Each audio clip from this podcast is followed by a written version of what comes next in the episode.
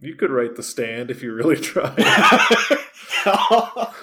everyone ha- that that's my favorite fiction writing saying is that everyone in deep inside them has the stand in them. There- it's just a- waiting to come out. It's like a Mr. Holland's Opus thing. They uh at the first day of some like master's level writing class on some New England Ivy League institution, they're like, I'm here to tell you that every young heart in this room has the stand waiting inside you. That's right. That's right. By the end of this class, all of you will have written the stand. That's amazing. like our own versions of it? No. No, no, just that, just the one that exists already. The Yeah, stand. You can we copy from the stand? No. it's inside you. It's not in some book. You were born with enough. Why'd you make us buy forty copies of the stand? uh, and then the the teacher turns around and it's uh, Stephen King. right. And he's like, It's- I don't like to talk about my process. Write the It- stand.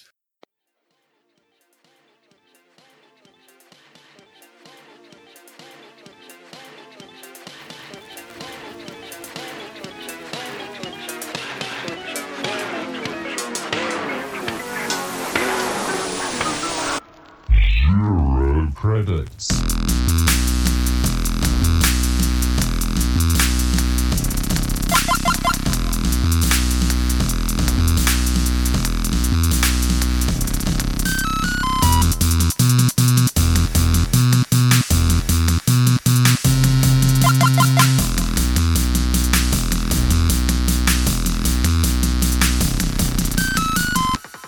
I'm very tired, and welcome back to Zero Credits, the show where we talk about things. My name this week happens to be Henry. And uh, my name, to change it up a little bit, is John. And together, we're Henry and John, and we're coming at you to discuss the cultural happenings of the zeitgeist. And that's about as much as I prepared for this week, so goodbye.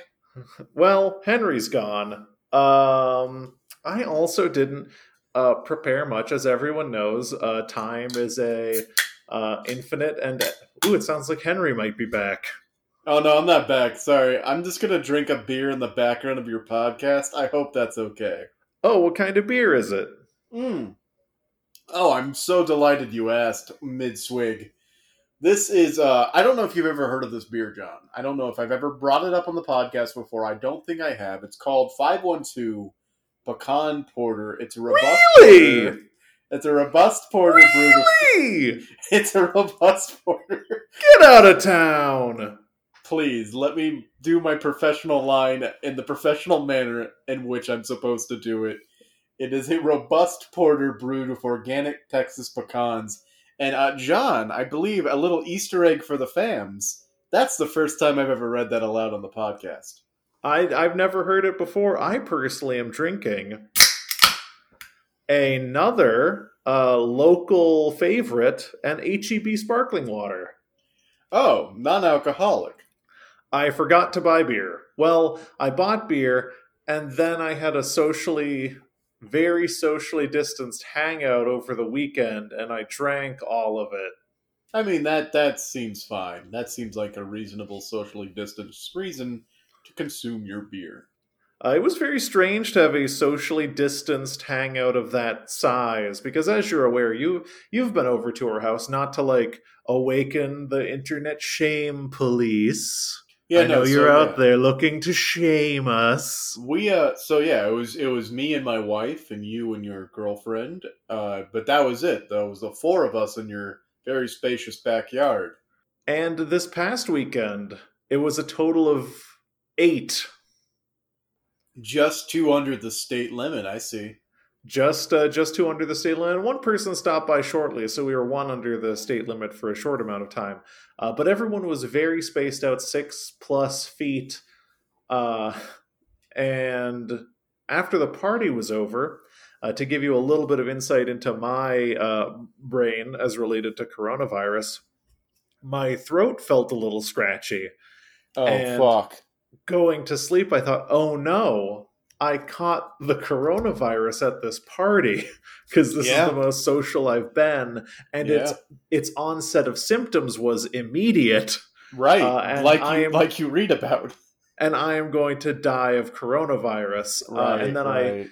Barely slept, uh, was very worried, kept like swallowing and having the same scratchy feeling, but like, this is it, I'm getting sick. I either I gave coronavirus to all these people, it's over. And then I woke up and I felt fine. And I thought, is it likely that I had the coronavirus? Or is it likely that during the course of one day, all I had to eat was 10 beers and a Whopper, and at a party, I smoked like eight cigarettes and was yelling at people for five hours. Whoa, you smoke? Uh, just CBD cigarettes, you know. Oh, I don't know what that means. Uh, it's a cannabidibidado. So it's a cannabinoid. It's a not what that- cannabidibidado. Um, but so no nicotine, No nicotine, no tobacco, even. no tobacco, even. So it's just CBD oil or a leaf, some type of byproduct. Yeah, so they can they can breed the marijuana plant so that oh, it please, has. please don't. Please, it's a cannabinoid. Yeah, it's a, they can breed the cannabinoid uh, in such a way that its its leaves have very trace amounts of THC, like 0.3 percent, not enough to really register as as getting you any kind of high. But its CBD content is actually relatively high, so you can actually have a smokable product that does not have THC in it. That is very interesting. I did not know that was a thing. And you you say you have eight of them. Uh, yes, I had eight of them over the course of the day, just because. Okay, it's not a smart reason to smoke cigarettes, Right. but I bought a pack of. Let me tell a CBD story. We're bringing back a classic zero credits bit, John's CBD Corner. I have no comments.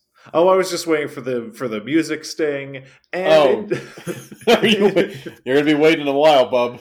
In uh, in in John's CBD corner, we talk about my various adventures with CBD. It's like an Anthony Bourdain kind of thing.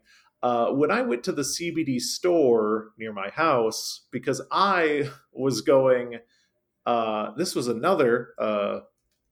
I guess I'm not very safe. Uh, I went to go ride bikes with people in a socially distant manner outdoors.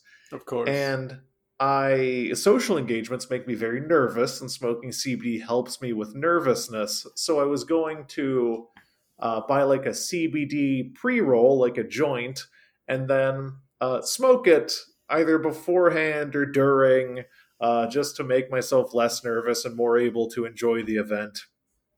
And from talking to the CBD person behind the counter, uh, they informed me that I could get way more of the same CBD for my money if I bought it in the form factor of a cigarette. well, that just sounds like good advice to me.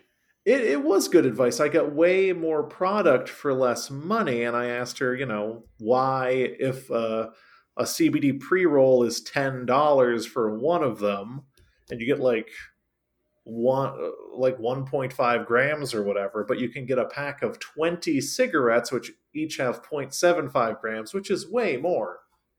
Why you can get a pack of those for $12 and she said that people just don't like the form factor of smoking a cigarette. It makes you feel dirty if you smoke it in public. It looks like you're just smoking in public which i guess is an aesthetic that people don't like. Uh, and and she said just demand for it is really low, so they have to sell it essentially at a loss.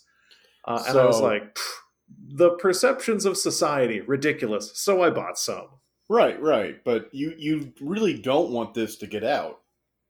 No, I well here's if, if people know that they can buy CBD cigarettes basically, you know, cheaper than the the the, the pre roll, then you're going to be out of the deal. Well, here's where the story gets a little more interesting.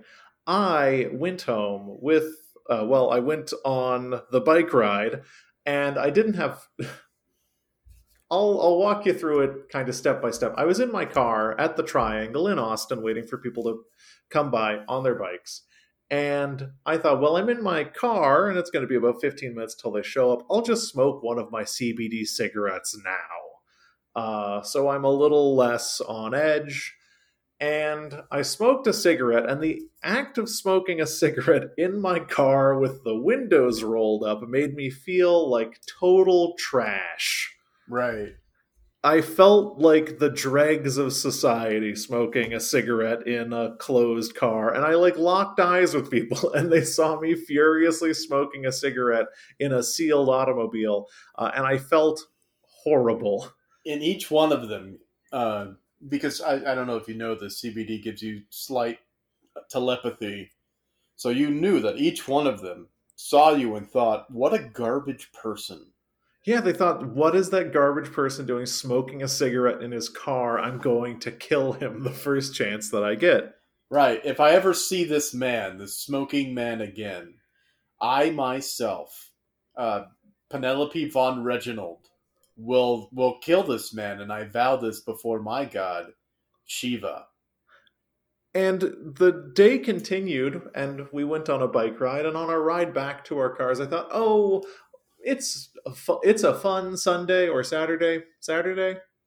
You can't remember because of the eight CBD cigarettes. Uh, yes, it was a Saturday. I thought, well, we're on a bike ride back. I'll smoke one on the bike ride back because it's not particularly strenuous. And let me tell you, the looks people give you when you're smoking what looks like a cigarette but you're riding around on a bike is one of uh, very acute confusion. Right. Because you're doing an ostensibly healthy thing while smoking something that literally kills people. Yeah, it's uh, you are you are living on the edge of the of the coin, and I had half of that left over. I walked into my house smoking it because I've I've smoked CBD and other things in the house. It's not a smell that really permeates your belongings. Uh, and the act of smoking what looked like a cigarette indoors had a had a tremendous mental toll on me. I don't know. From what you're describing, it doesn't sound like it's worth it, John. I I then the reason I smoked eight in a day was I felt so bad about these things and how they made me feel just as just for how they looked that I then tried to smoke as many as I could to get through the pack quickly throughout the day. Right. Uh, so I, I essentially uh, smoked indo- smoked a cigarette indoors, smoked a cigarette in my car, and then chain smoked the rest of the day. oh uh, man. So this is a cautionary tale to our listeners. They're priced that low for a reason. Uh, they explained that to me, and I thought I am immune to society's aesthetic expectations for how I smoke my arguably medicinal plants. I am above it. Turns out I am not at all above it. This I, I, I this is what this is what they were warning us about in those songs, John. Oh, the McGruff songs. The McGruff songs. You know, it's weird. We we did that feature like two weeks ago, and they randomly pop in my head. They're surprisingly catchy. Surprisingly catchy. The only thing is because I didn't listen to. I only listened to them, you know, live on air, and then in the editing bay, and those were the only two times I listened to them. So I remembered like the melody and overall mood and feeling of the song but it's always a game of like, now where the fuck is that from? Oh, right. The over, the fully grown adult man in a dog costume singing. Yes, I. What is this classic? Ah, this earworm. What is this? What is this pop hit from my youth? Is it? Is it ABBA? Is it Savage Garden? Or is it a man dog telling me not to do crack? Yeah, yeah. It- It's amazing. It's like, and and once I realized, oh right, it's the crack dog. it's just like instantly, I don't care anymore. Oh, I can put that here. Sorry, I just located something in the puzzle. Oh, I can't believe this is. Uh, once this goes live, your wife will be distraught. I mean, she's gonna see this progress and be like, "Who did this?" and then listen to the episode because she's a listener. She, she's a she's a fan, and then it'll click into place, and she'll be like, "Oh, right, the joy of completing this puzzle on my own was robbed from me live on air." For those of you who don't know, for the folks at home, because uh, I might have said this before we were rolling, but uh, uh, my my wife put a uh, she's doing Jamie is doing a puzzle in this room in our hobby room slash guest room, and uh, she's using the the table that I, I put the mic on, the mic stand on for that service, and she she asked if she should move, it. I was like, no, no, no, it's fine. I can just put the mic over the puzzle. But a weird side effect is I'm now doing the puzzle for her. I do want to be perfectly clear and let you know that that is your one and only wife check warning. I didn't realize it was something I needed to be warned against. This is every time you initiate a wife check, you grow less esteemed in the eyes of the listeners. I don't. Do they want that? I feel like she might be busy with a meeting. She, she might be in a meeting right now. Well, if we mention her again, I guess we'll see. Right. So, connecting back to the story you were telling before the story you were telling, um, you know, you, you had that social event and thought in a day you caught COVID and were exhibiting symptoms. I don't. I, I don't know if we ever talked about it on the podcast. I think we did. I just my memory is so bad these days. Um, but I went to a wedding a couple of weeks back, and it was full of people. The most people I've seen pretty much all year. Uh, I, I wouldn't be able to put a number on it, but it was just way more people than you know recently I've been comfortable seeing. Mm-hmm. And for the week after that, every day I would wake up and just go like, "All right, am I sick?" Do like I would feel my head, and I would like feel I don't know why, but like the lymph nodes in my throat, just like looking for signs of sickness, Mm-hmm. and it it it, it didn't happen. Like I didn't ever feel sick. But then I learned some news. Weirdly enough, I learned news from home, and I I, I tweeted it out to people, and people reached out, and I really thanked them for that. But uh, both of my parents got COVID, Mm-hmm. and after talking to them on the phone, John, on the phone, I like hung up and immediately felt like I ha- I had a fever. I, I, it really is. I'm not a hypochondriac. I typically don't think I'm sick when I am sick. Uh, but something about maybe it's just the fear we live with every day, but it has inspired in me essentially the exact same symptoms you've described, which is I will feel the lymph nodes in my throat. I will like breathe through my nostrils to see if like they feel hot, like I have sinus inflammation. I'll like swallow repeatedly to see if my throat is scratchy. I'll take like deep breaths sometimes. And I never realized before how often we just incidentally need to cough or clear our throats or sneeze. right, right, yeah. Like every time I sneeze, it, it feels like I'm playing Russian roulette. Like, oh, is this the COVID sneeze or the COVID cough? It, uh, a funny thing I've run into, and uh, you know, this is bad behavior that I will immediately own, Um, because it's kind of like one of those like judge me by my intentions, but I'll judge you by your actions kind of thing. If anyone around me around me coughs, I'm like, "Do you have COVID?" But whenever I cough in public, I'm like, "Oh, it's fine. I'm just clearing my throat," and it's just like, well. Everyone else is just clearing their throat too. That's literally what coughing is. I remember I went grocery shopping weeks and weeks ago, and I had my mask on because I'm a good little boy. I listened to the lamestream media, Oh, Uh, I love the lamestream media. They're my favorite media. but uh, I I was shopping in my mask, and I felt the uh, immediate desire to cough. You know, just one of those things where your throat goes, "Uh oh, alert!" Right. Uh, Uh, it- here's a tickle.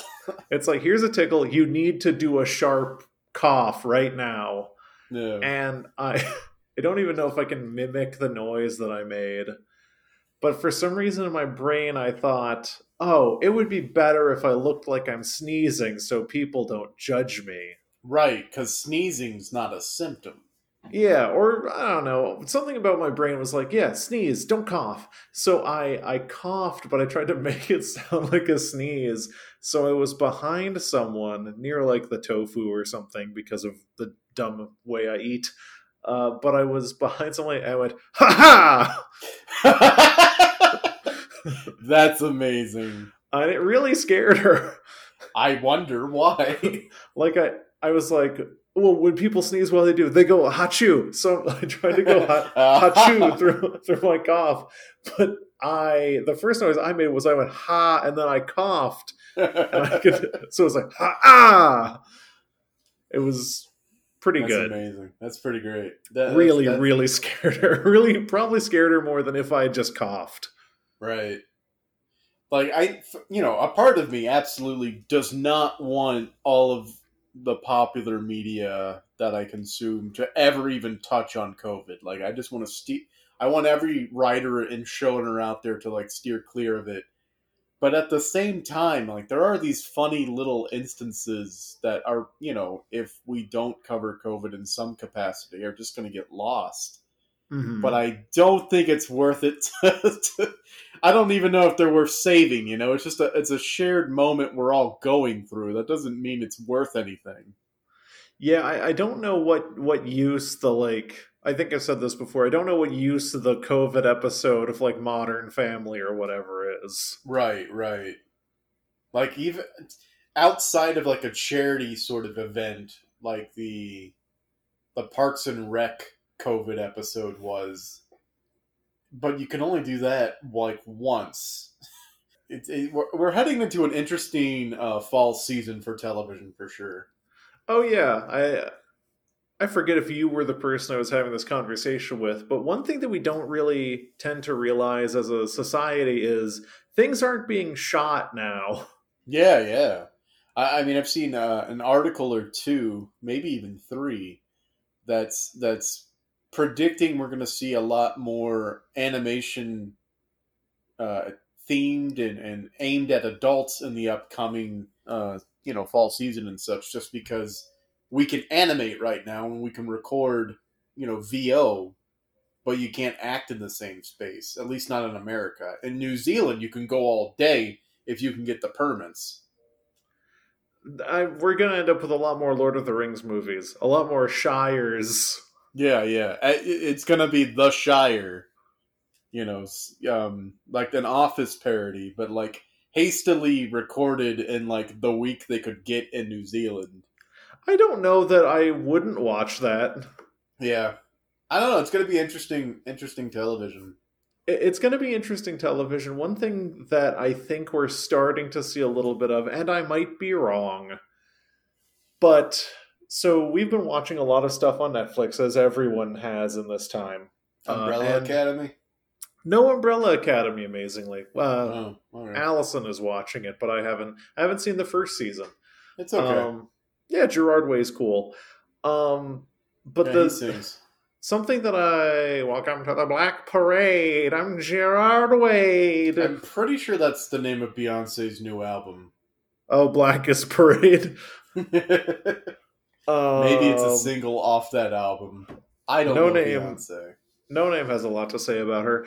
Um, but what I was going to say is uh, we've we've ingested a lot of stuff on Netflix, and we need certain like light shows, particularly uh, shows that Right. Allison starts watching. And three things that we've watched actually make me think that they are emblematic or endemic of what television is going to look like for a second. And the three things are Indian matchmaking, Oh, okay. uh, Love on the Spectrum, Right. and the documentary Super Cubers. What is super cube? Oh, the Rubik's Cube solvers? Yeah, Rubik's Cube competition people. Right, right. So you- you're thinking it's going to be a lot of reality based television? Well, it's actually in the structure and particularly the ending of these three series because uh, all three of them uh, came out were were shot before COVID, obviously, but were produced uh, and edited and put together during COVID. And Indian matchmaking, well, they all kind of end this way, but both Indian matchmaking and Love on the Spectrum both follow these people's stories for I don't know, 10 or 12 episodes or something like that, and then just completely end. And they clearly had additional footage that they used to, to pad out the ending, but there's no like ending for all these uh, people. They kind of edit it to be around an important event in one of their lives, and that moves on to a. And this person continues to search for love, or this person dated whatever. And I think what it is is these shows were either being shot when COVID really started popping off and they just had to stop shooting them, or these were shows that did not have enough footage or enough traction to initially be sold as standalone television shows. Uh, and now, since we don't have a ton of like live camera shows, people are saying yes to these things even though they don't have like convincing endings. And Supercubers is a documentary that really doesn't have any ending at all. And it's sweet and it's good, but it's only 44 minutes long. Oh, wow. And I think that these are just kind of projects that wouldn't otherwise have come to fruition that are just kind of being put out there because they don't have a lot going on as far as new content goes. And I think we might actually start seeing that more and more. And eventually, like you said, going into the fall and winter offerings for both uh, network television and and streaming services, they're going to be a lot more animated and shorter. We're just seeing the initial wave of of the content uh, drought. I have a prediction, and uh, it, it, it's we're we're gonna know when it's really bad when one or more of the networks announces a show or a program called like pilot season and it's like come see all of the pilots we passed on uh, that, and you get to vote yeah and you get to vote and then maybe after covid the one with the most votes gets picked up for a season or something i can so see that happening yeah i mean they've got it in their their archives like they've got the footage a lot of them have like stars attached mm. and it didn't get picked up for one reason or another so it's like instead of creating new content, we'll just use the content we have. It's going to go nowhere, but each week we can show a different pilot, and that means we can hype up different stars, get different buzz going. It's not a continuating story with the same stars. It's like, well, this week we got John Mulaney's pilot for the Mulaney show, and then next week we've got a pilot with Paget Brewster and Rob Corddry. You know, it's like all these all these people who have actually gotten bigger since they filmed their pilots. I look, I could be a TV executive. You you really could be. This is this is a pretty solid idea. I mean, all, all you gotta it, there's no one to pay. You you got it. Just get it from whoever and, and just just show it. And then eventually, when they uh, when they really run out, when when we're deep in year three of COVID, oh God, please no uh, when we're deep in year three, they will show the shows that got canceled after one season, and you vote to revive them. Right, right. Fox is like, "Who wants to revive Firefly?" And it's like, "Well, it's the year 2023 of COVID. It's uh, it's the it's the 2000th year of COVID. Right. Well, it it it's gonna be you know BC and then AC before COVID and after COVID.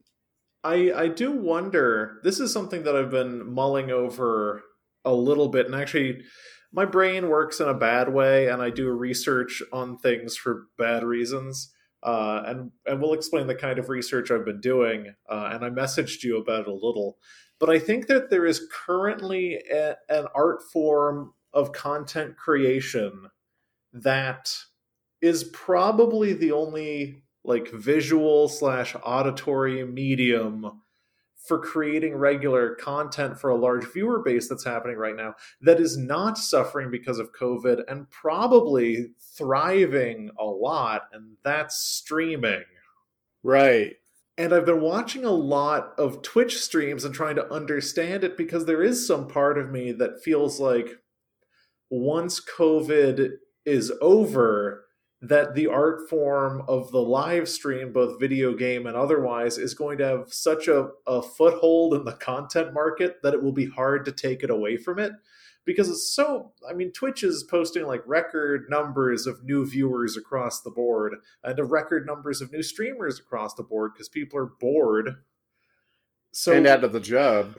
and out of a job. So what is streaming gonna be mainstream now mainstream. Um, the the funny thing, like you, you bring this up, and just the other week, it was announced that uh, one of the biggest streamers, for whatever reason, his name is Ninja. He was on Mixer, and then Mixer folded, so he got out of his contract. But Hollywood is looking at to make a movie with him. oh boy And, and so it's kind of like, okay, so he got big as a streamer, and now he's marketable in the mainstream through Hollywood. But what if that's not the right step? What if the right step is what you're suggesting, where it's like instead of taking streamers to Hollywood, what if we just embrace streaming more? Yeah, and, and you know the the eventual like the dark world version of that is that streaming becomes hyper corporate. I guess more corporate than it already is.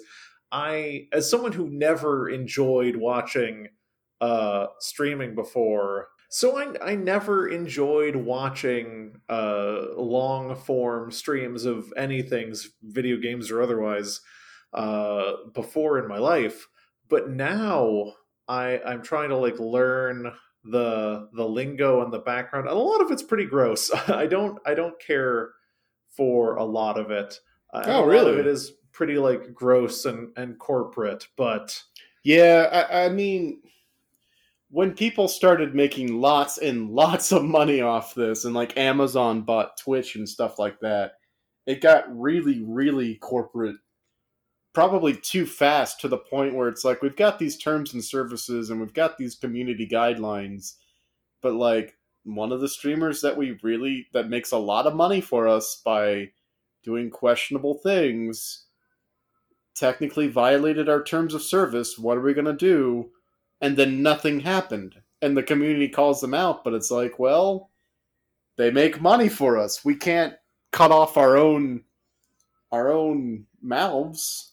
yeah it's it's the it's the youtube problem you can have people like steven crowder who put videos on youtube that literally just call people epithets uh, but they're videos that get millions and millions and millions of views so youtube just doesn't do anything about it and will change their interpretation of their terms of service to allow those videos to continue to exist. It seems like twitch has the the same problem. I didn't realize and i'm sure like everything else on the internet that uh, the the actual money that the average person makes on something like twitch is minuscule beyond minuscule Yeah, no, it, it, you really have to be.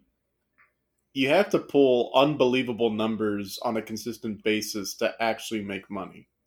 because I, I was watching a stream for the better part of you know five or six hours uh, for someone you and I both follow, uh, Bruce Greene from Funhaus, Right, I like Bruce. and he was running like a so. Feel feel free to correct me if any of my terminology on on Twitch stuff is incorrect. It's called a train. He was running a train on a a, a, sexy model. He, yes, uh, That's don't the joke talk I'm- about Autumn like that. I wasn't gonna bring her in. I w- was. Our fans would. Our fans wouldn't know who Autumn is. You're right. Uh, but the I was watching and he was running like a a sub. He was trying to get subs. I've learned what those are. Uh, he was trying to get subs for a charity, and X number of subs that he got, all the money was going to a charity of his choosing. And I was watching this over the course of you know five or six hours, and he racked up like three thousand subscriptions or subs during that time. And from my research, those subscriptions are $5 a piece, and the streamers get about $2.49 of that. Right. So he made like $7,000 in six hours. That's not a lot of money. That is a lot of money. Oh, Uh, you said he- minuscule earlier. Oh no, the great majority of people on Twitch probably make negative money. I can't Yeah. imagine that they that they make anything. It's like the YouTube thing. YouTube, unless you're Right. very lucky, uh, attractive, have a lot of money, or all three, uh, it really won't earn you any money for any reason. Yeah. Uh, but so the people the- who are making money are making a lot of money. Right, yeah. It's if you already have a following, you can do well on Twitch. If you're trying to build a following on Twitch, it's kind of hard to nearly impossible unless uh, like unless you get rated by a popular streamer or like somebody takes notice and promotes you. It's kind of like this weird gatekeeping kind of thing where the those who are successful have the power to make other people successful and they just don't. I I I wonder about it about how it works as a market a lot because I do feel like it's something that's going to be a bigger and bigger part of media. So it's nice that it's democratized, but I feel like much like show business, it is and has to be a full-time job to get the most out of it. Absolutely, yeah. I was looking at these guides for like how to build like a modest following on Twitch and like I was reading these things and a lot of people have followed these guidelines and they've gotten like a a few thousand like a couple thousand regular viewers over a course of a month or whatever but it requires a commitment of up to and more than 8 hours a day sometimes often 7 days a week Yeah, no, yeah. It, it, it's the same. Starting a Twitch stream or or any sort of stream, it doesn't matter what platform. It's like starting your own business, in that you're going to put in a lot of hours, more hours than you would put in at a, a traditional job, and for a long time for way less money. But a lot of that is is best practices in the industry and also through Twitch if you're going through their program you have to hit like a consistent amount of fo- like viewers and followers and a schedule and all of this just to make affiliate and at the affiliate level you can get a sub button and i think you can get bits but you're you're getting a, a lesser percentage of all of that stuff um, than if you were a partner and Yeah. partner when you make partner level is basically like you know you've made it as a streamer because now you get a larger share you get like more sub options and you get a larger chunk of the the money from bits and stuff. But now you're basically an employee of twitch and that if you don't make money you're to lose your status. And if you lose your status you lose your revenue. And so it becomes like this vicious cycle of like well i got to stream to make money but i can never like go out and use the money or do or take a vacation or anything without taking a hit in my viewership and risking my entire livelihood Yeah, it, I mean, there aren't a lot of jobs where you can work seven to eight hours a day, seven days a week for years and then lose everything because you took like a four day vacation. yeah it's insane or get banned for some you know random violation of the tos And from my understanding, if you're a Twitch partner, you actually can't stream on any other service. Right. Yes. There's an exclusivity deal. I learned this because of um, somebody who we both mutually follow, uh, Alanah Pearce. She does not. She she streams on like basically every platform, and so she doesn't have she doesn't have a subscription button on Twitch because you have to sign like an exclusivity deal with them.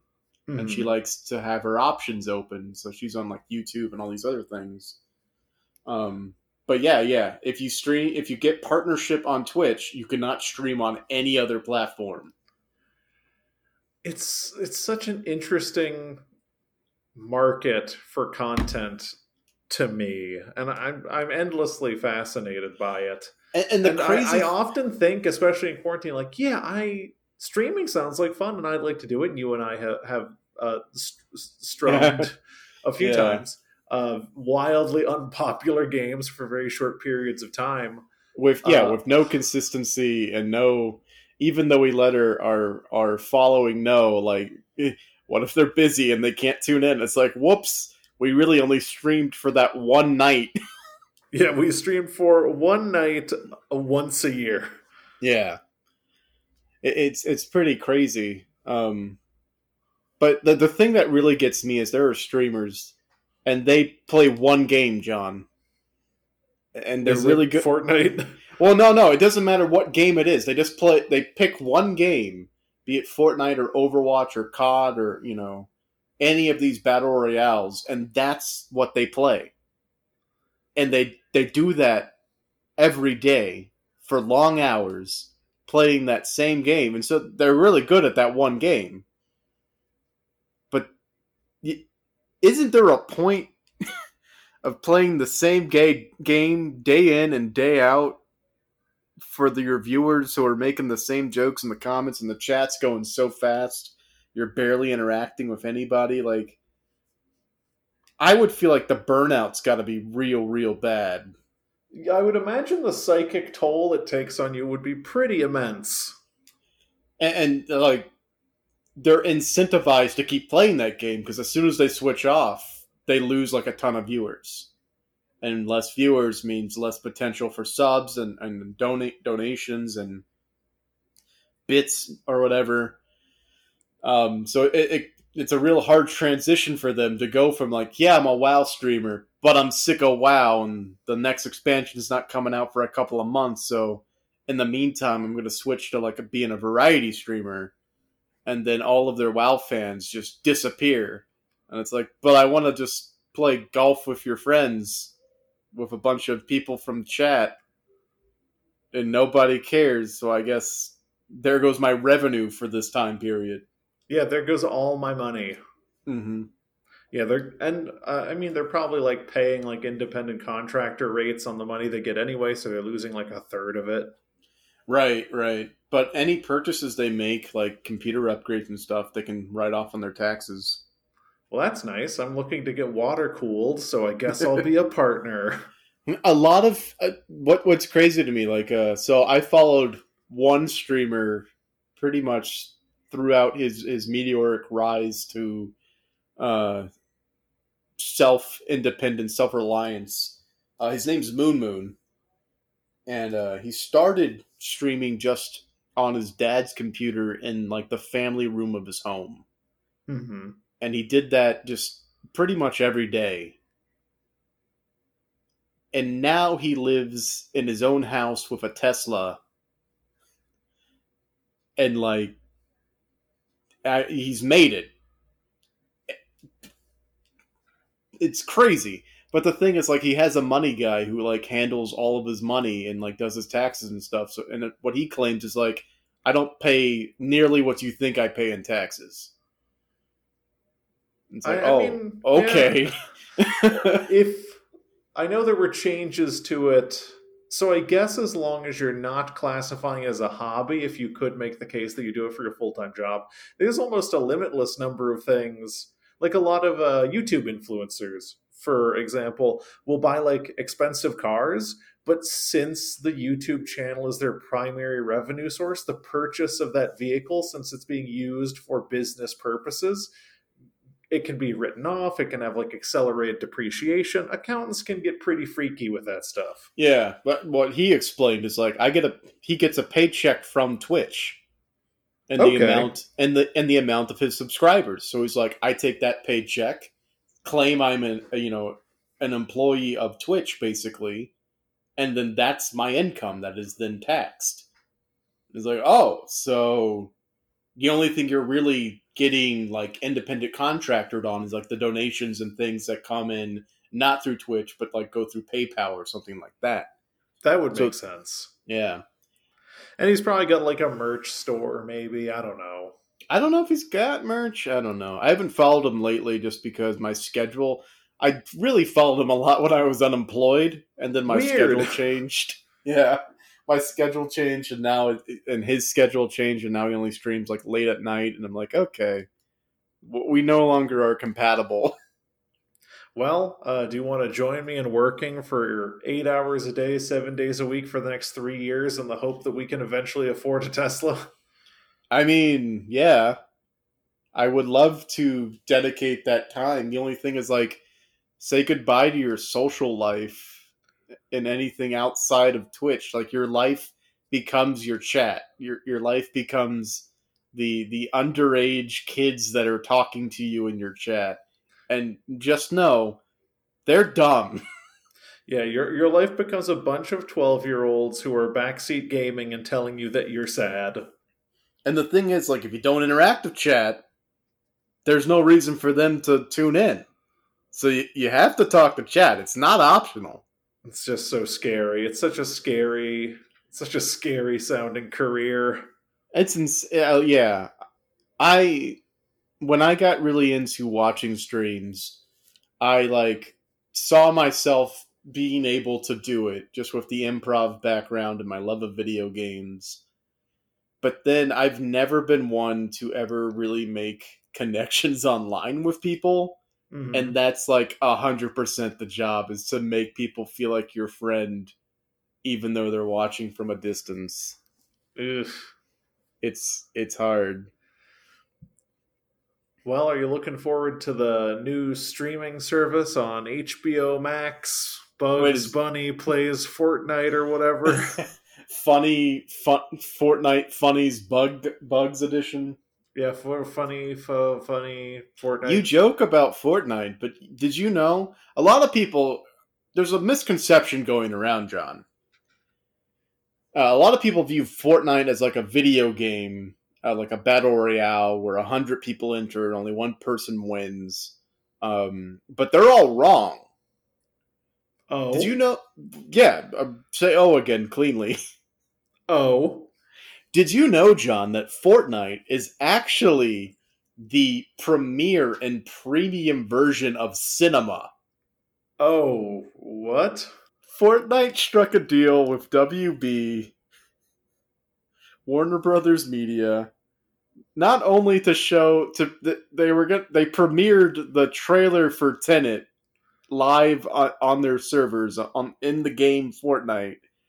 But in addition to that, they're also going to be showing like Inception and a bunch of other Chris Nolan films. The height of cinema, John.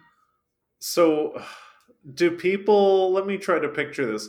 Do people just stand around with their their dumbass little cartoon avatars? And Right. they stand in a field and watch Tenet on Yeah. screen? Yeah, they there's a screen in the game, and uh, people run and jump around with their pickaxes and their their Fortnite dances, while Chris Nolan's cinema, his masterworks, are are played in like shitty resolution. it's the height of it's how Chris Nolan envisioned his work being experienced, not in a theater. That's so old, and how dare you? No, in the game Fortnite. I have two thoughts. Uh, the first one is Is it possible to get kind of a curated Fortnite Alamo Drafthouse experience? where- where all of the avatars sit placidly in place, unmoving, while you watch Tenet on a TV. While I cannot stress this enough, you yourself are looking at a TV. Right, right. No, ju- this just in, uh, coming from Epic Software, they're announcing an exclusive deal with um, theater chain Alamo Drafthouse for Alamo Drafthouse servers, where you have to physically you have to physically move your character into a seat, and then you cannot use voice chat. You cannot move. Your character sits there and from your character's point of view, you look at a screen, and so it's you watching a screen through your character's eyes, watching a screen. This server is now a quiet zone. Uh, does uh, is there a Fortnite character dressed all in black that crouch runs up to your character and asks you if you want to order any food or drinks? Exclusively on the Alamo server, they, Yeah. they, they they will run up and ask, "Does your avatar want a drink or some food?" Yeah, it is uh, thirteen real life dollars if you want a milkshake. Right. Uh, my second thought of the two thoughts I had is uh, it's a frightening time for me. And what I mean by that is I see that society is going into a future hand in hand with Fortnite. And I'm afraid because I know that that is not a future that I can follow society into. I have tried maybe a dozen or so times to understand, to get into, to in any way enjoy the Fortnite thing. And it just has not happened for me. And I'm someone who kind of prides myself on not being too precious for any form of art, but it's just dumb. And I hate how dumb it is. And it really annoys me to see everyone doing this dumb thing and putting on dumb Marshmello concerts in dumb Fortnite, playing dumb Christopher Nolan movies. So your little guy who who stands in like three quarters profile with his shoulders all cocked gets to sit there and fucking watch The Dark Knight Rises. It is just viscerally irritating to me. I see this question asked a lot on internet forums and, and sites, um, but it's a question that is repeated time and time again. When is the first time you felt old? And for me, the answer is kind of a story in that, you know, we've been doing this podcast for a while, like four years. And so during that time, I've kept my ear to the ground of the internet and culture and, and, you know, really just watched things rise and fall when it comes to being introduced and then quickly discarded or embraced. And so when Fortnite came around, it was at sort of the beginning of this battle royale fa- phase that the world sort of went through or is still going through where you had player unknown's battlegrounds and that was the first one and it was revolutionary and it was good. And then you had fortnite which came a little bit after was more cartoonish and was more arcade style compared to the realistic shooter version of of, of pubg and so I thought, okay, it's it's for you know a younger crowd, less skilled, more flashy colors. It's skewing younger, and it's great, and it's still in a genre that I don't care about. So this is gonna pass like every other thing passed, like like H one Z one passed, and all the all Rust passed, all these other like survival online games passed, and so I put it out of my mind the first time I felt old was when Epic Game Store launched and was competitive on the gaming market because Epic created Fortnite and they made so much money off of that game that they could compete directly with Valve and Steam, who were bastions of the gaming community, have been around forever and now Epic is buying exclusive rights to games for their store from the Fortnite revenue they had. That's when the first time I felt old was. I Fortnite's rise missed me completely because when Fortnite was first coming out, it was like kind of a cartoony thing. But if you remember, Fortnite was not initially a battle royale game. Fortnite was initially more in the like there was this game called DayZ where Right. you just tried to survive against zombies uh, with a certain amount of like ammunition. It was an Arma mod, and then it kind of morphed into this subgenre that was very popular amongst like young children uh, which turned into your like seven days to die and states of decay like these video games about surviving against zombies by building things Re- hence the name Fort Night. yeah you were supposed to build a fort against zombies and it was supposed to be fun and colorful and i saw it and i was like well this looks dumb and surely i won't play it and similarly at, at some point i was like oh i guess fortnite's like a battle royale like pubg whatever Right, and Um, PUBG came out of Arma, came out of the the H1Z1 kind of craze. Yeah, uh, PUBG very much came out of that craze, and I played Player Unknown's Battlegrounds or, or PUBG, and I liked it, and I watched videos about it, and I really enjoyed that kind of moment in culture for that video game.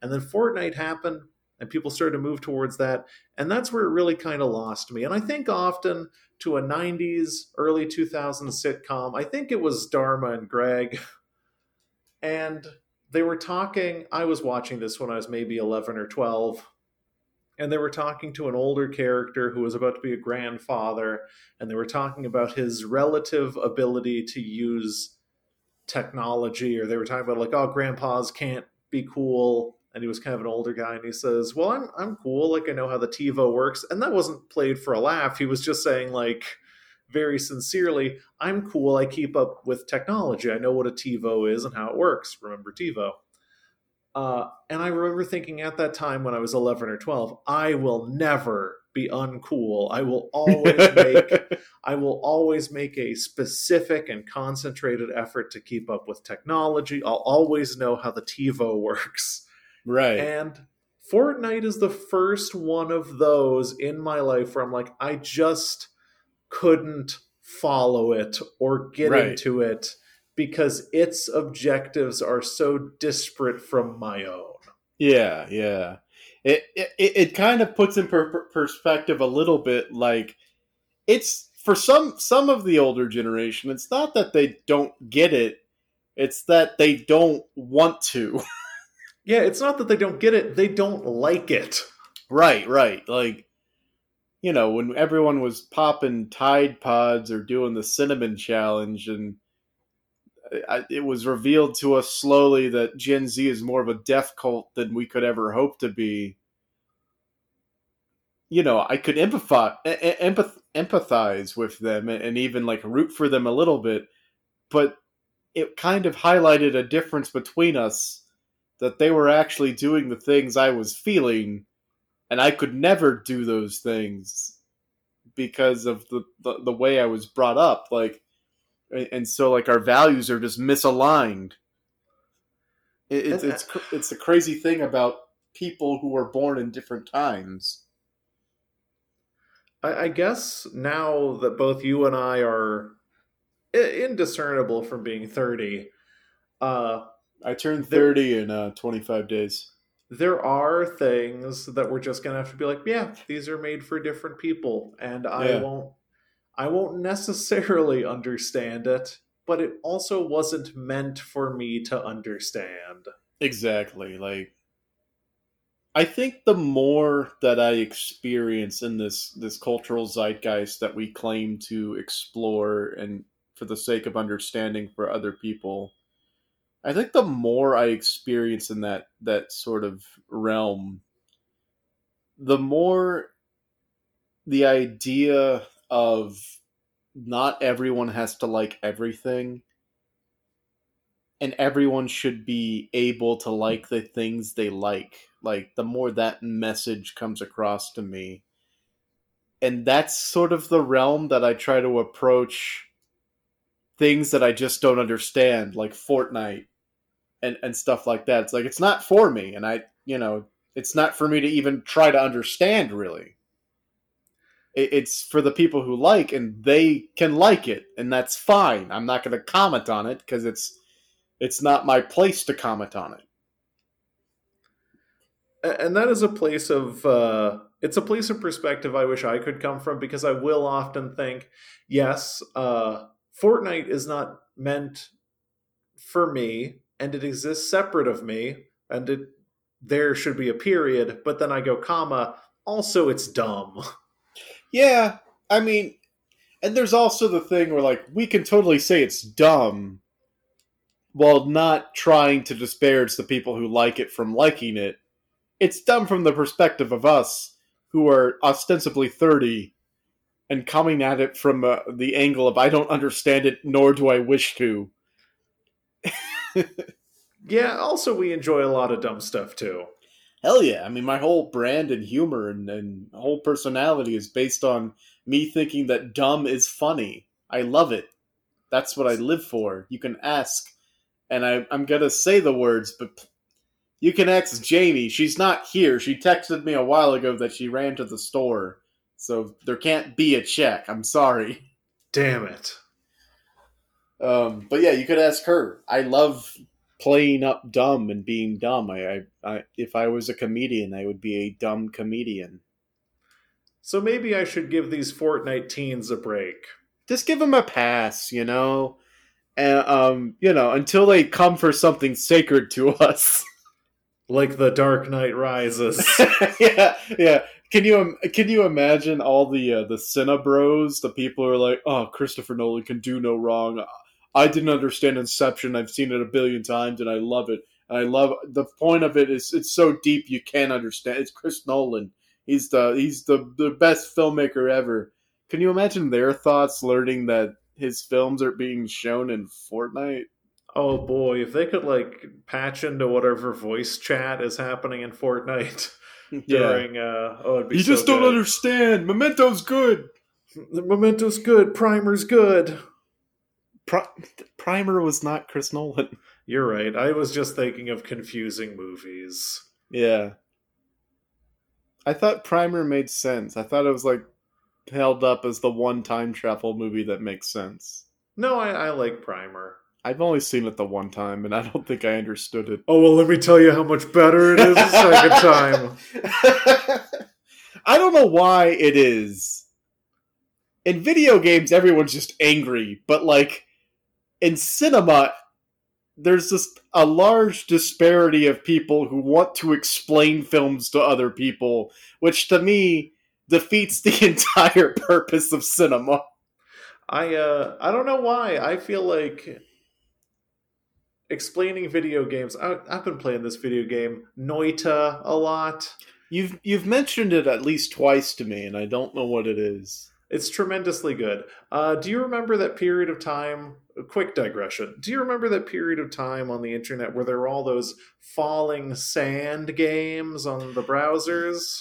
Oh, is Noita the the roguelike, but it's based on sand particles? Yeah, it's it's a roguelike where every single pixel has a unique simulation running on it for like hardness, density, like Right. its properties, its weight.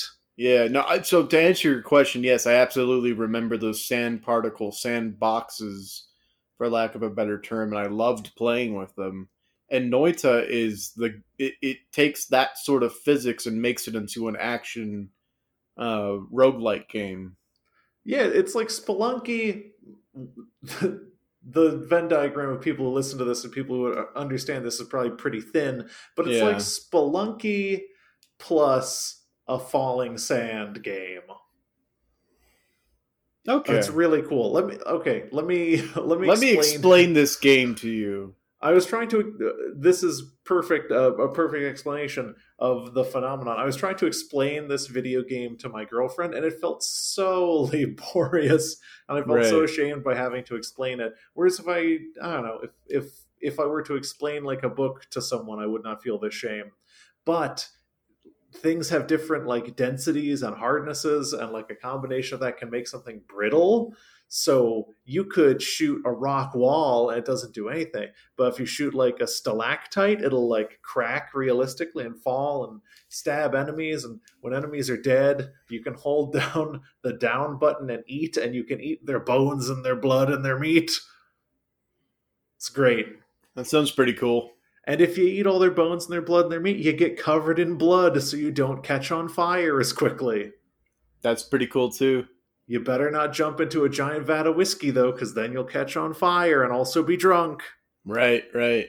It's really good. I highly recommend Noita. Cool. Uh, it's also completely random and unfair, but I really recommend. Well, it. yeah, it, it's a it's a roguelike. That's what they're known for being. Sometimes just a big old worm will eat you. Yeah, that's them's the breaks, you know. Uh, worms fall, everyone dies.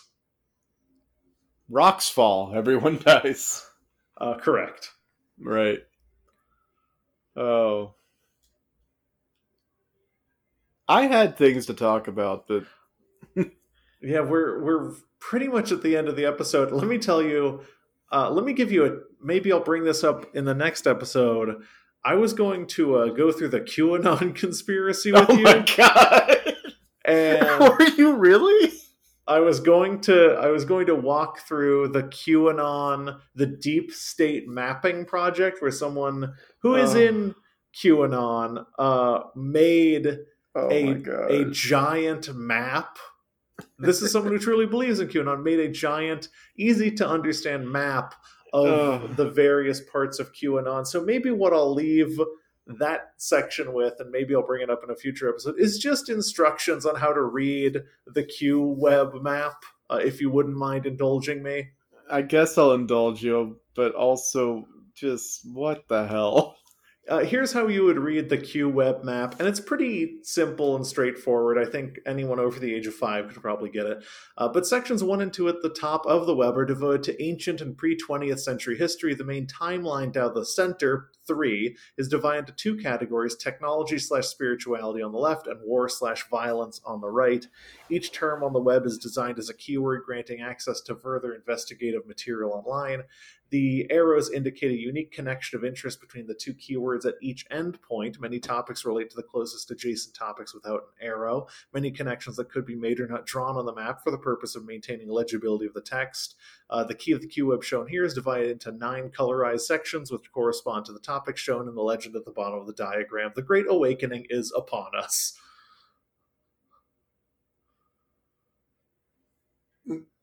Is that it? That's how you read the the Q web map. Let me just right. send you. A, I'm just going to send you a link to the Google Doc of it, and uh, you tell me what you think. And I want to get your reaction on air. Oh, you want my live reaction? All right. This is this is this is your live reaction to the Google Drive link to the map of the Q web. All right, pulling up the message. Sometimes it's a little slow. All right. I was um, terrified that I'd sent that to someone who wasn't you for a second. All right, reporting you to the local authorities. What the f- What the hell? Yep. Oh my god, this is this is some Pepe Silvia shit. It's uh, it's very Pepe Silvia. There is a there's a piece of red within the Vatican that says Swiss pharaohs. Don't worry about it. Yeah, I see that. I see the Swiss pharaohs. Also, wait. Okay, so on the top left, John, it says start. And the, the, the immediate thing under that is Atlantis. Yes, you, to understand anything, you must start at Atlantis, but you must also understand Adam's calendar, the Nephilim, the sons of Belial, and Marduk. I Because thought- Atlantis had crystal technology and emerald tablets. Now, if a search to Atlantis brings you to Plato uh, and the allegory of the cave and the oracle of Delphi, that's fine. But if you continue from Atlantis to the Great Flood, the Sumerians, the Enki, and Lil Baalbek, Cuneiform, 3000 BC, Tower of Babel, Nimrod, Vedic Age, Hindu, Vimana, Canaanite, Sodom and Gomorrah, ancient nuke wars, then uh, that's just the way the game's played. Isn't QAnon all based on just like one poster posting like just random phrases that people interpret in thousands of different ways? I have always wanted to be able to say this, Henry, but you have no idea how deep QAnon goes. All right, well, maybe we'll save more QAnon for next week because looking at this image is making just me hate everything. Yeah, it awakens my anxiety to to even look at the map. By the way, that's one of three different maps. Of course it is. Of course there's there's different ways to interpret it just in case one of the maps could be refuted, at least you have two backups. That's the old QAnon way. When That's something the is disproved, they just they pivot to some other vague innocuous bullshit in order to prove whatever the fuck they're talking about. Q can't be wrong. The pedophiles are the holograms. Ho- okay. Oh, Uh, don't worry. Q believes that uh, there are a bunch of pedophiles in Hollywood and Washington who have been killed or arrested, and the reason why they're still around is they are holograms. Is that you sent me something the other day? It was either you sent me this or a fever dream spirit visited me, a la Charles Dickens, uh, you know, Christmas Carol. But was I think you sent me like a picture of the the, the people who have been executed, Oh yes, and it turns those out everyone, everyone, executed. And, uh, they- everyone every major political figure in the past 20 years has has already been executed so you're telling me they're now holograms yes, they are holograms. Now i won't deny the fact that there you know there are pedophiles in hollywood and in politics um i just don't know what else i would connect to that other than powerful people have some deviant deviant stupid illegal tastes I mean, you know, there are certain truths we all, you know, know to be self-evident. Like Wayfair sells cabinets that have uh, illegal child brides inside them for thirty thousand dollars, and the marketing coordinator for Wayfair is named uh, Rachel Chandler, and the reason her last name is Chandler is because it means child handler. what the fuck you have no idea. Oh. You know how people, you know, in the old days when Kern, Kern, when corn would have ergot on it and it would make people insane?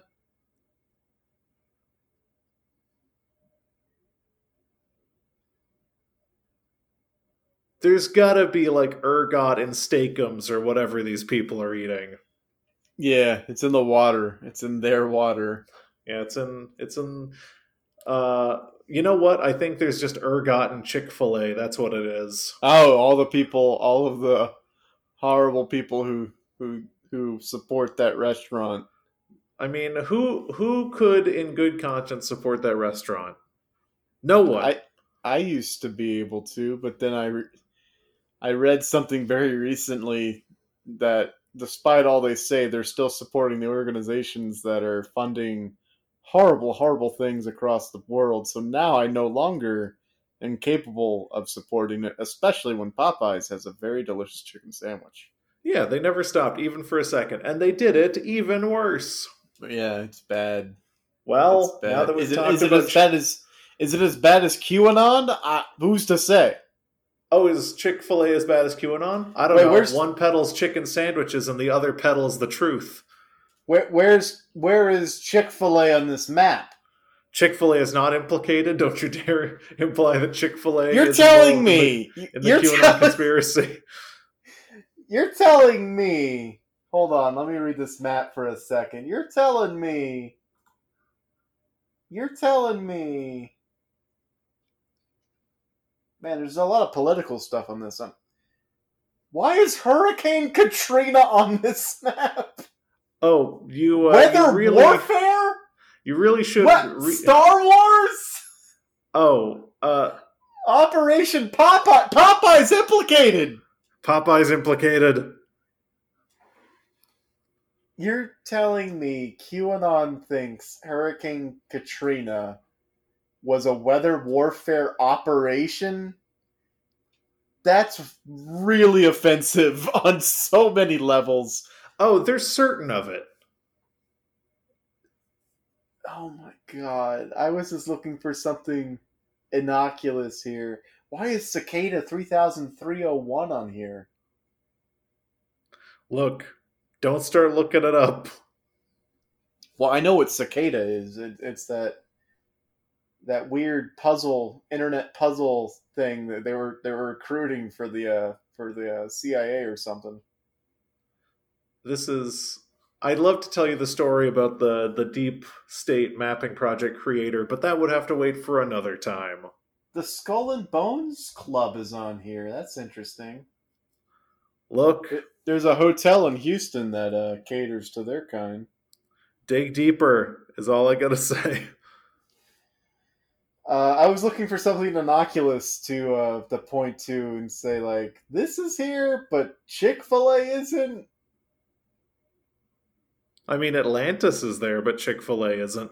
The fact that they have all of Scientology here as one bullet point when Scientology has done so much fucked up shit in in their entire history.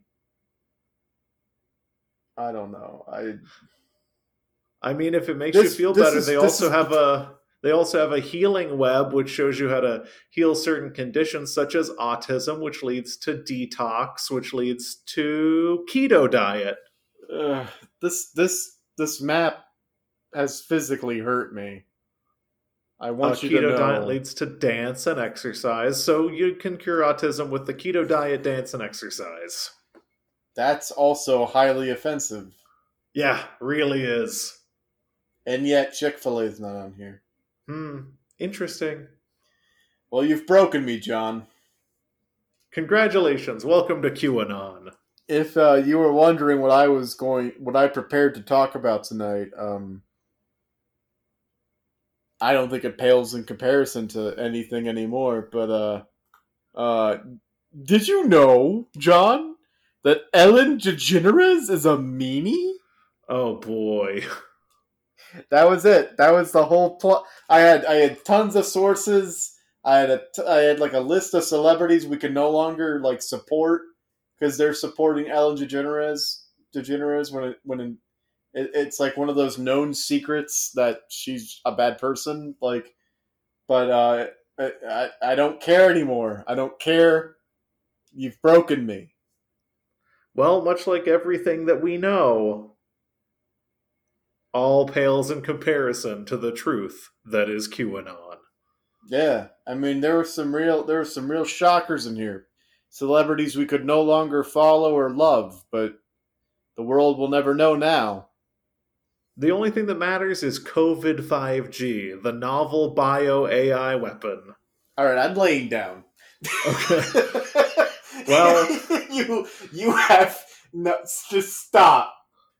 God, there was a time I, I will. Okay, here's a story, John. A quick story. Then we'll then we'll get out. There was a time when I didn't follow QAnon, but I did. I tried to rationalize what was said to what they were saying was happening. So I would read the QAnon posts, and and like they would always be tied to some event, like a photo op or like an interview or something and like the signs were always like inter like what what Donald Trump said behind the mic that leads to this to that just to see like how these people thought and none of it ever actually added up. But somebody sat down and plotted out all of these buzzword terms in relation to their weird their weird categories of things that mean stuff to them it's insane. These maps are going to go down in history as the only visual representation of a certain kind of mental illness. Yeah, for sure.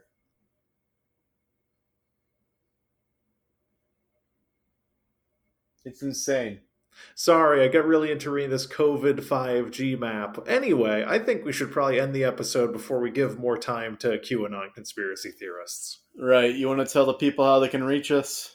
That's right, you can reach us by sending us a tweet, much like Hero in Chief. I can't do this anymore. Uh, you can send us, I can't do a lot of things anymore. You can send us a tweet at ZCPCWHJ on Twitter.com, which stands for Henry. I don't fucking know, dude. I'm I'm reading how as above so below is somehow tied to a 9/11 memorial false flag operation. I thought As Above, So Below was a horror movie. That's right. And if you want to send us an email, you can do so on email. Did we decide on was the way? Two. Two. Almost had it right. Uh, email at zerocredits.net. You can send us your uh, truth about how Judy Mikovits' Plague of Corruption, Epoch Times Plandemic, Dissident. Oh, these are just the names of nut jobs. I don't want to say that. PEPFAR. Uh, and we are also, I can't look at this anymore. My brain is rotting. Um, oh God, what else are we on? We are on Spotify. Search for zero credit, open parentheses, S. Close parentheses on Spotify.com. You will find us there. We are on Apple Podcasts. Search for zero credits in the Apple Podcasts and uh, leave us a like. I'm genuinely disturbed the longer I look at this map. Uh, so please what do don't... the white spaces mean? What, th- everything's color coded, but there's just a bunch of white spaces that mean nothing. Don't do as as we have done. We dug too deep in forbidden knowledge. Uh, most importantly, though, word of the mouth is the only way we can survive.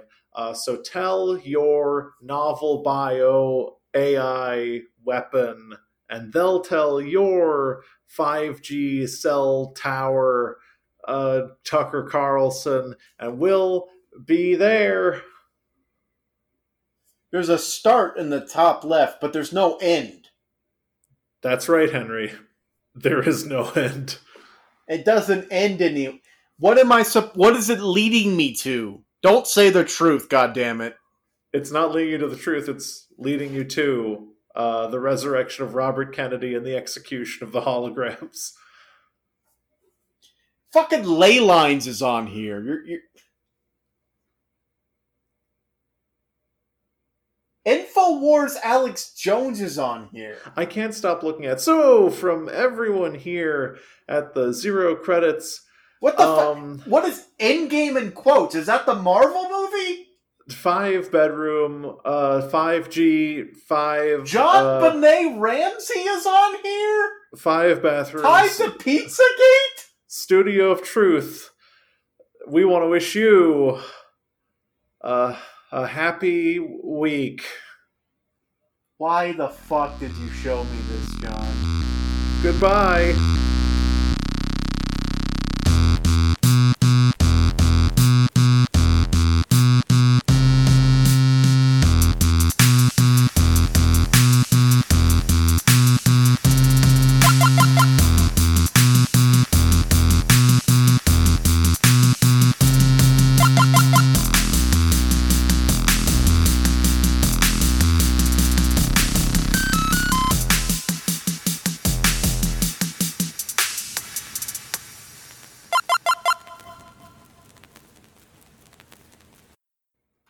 Cares about i mean who who really cares about ellen degeneres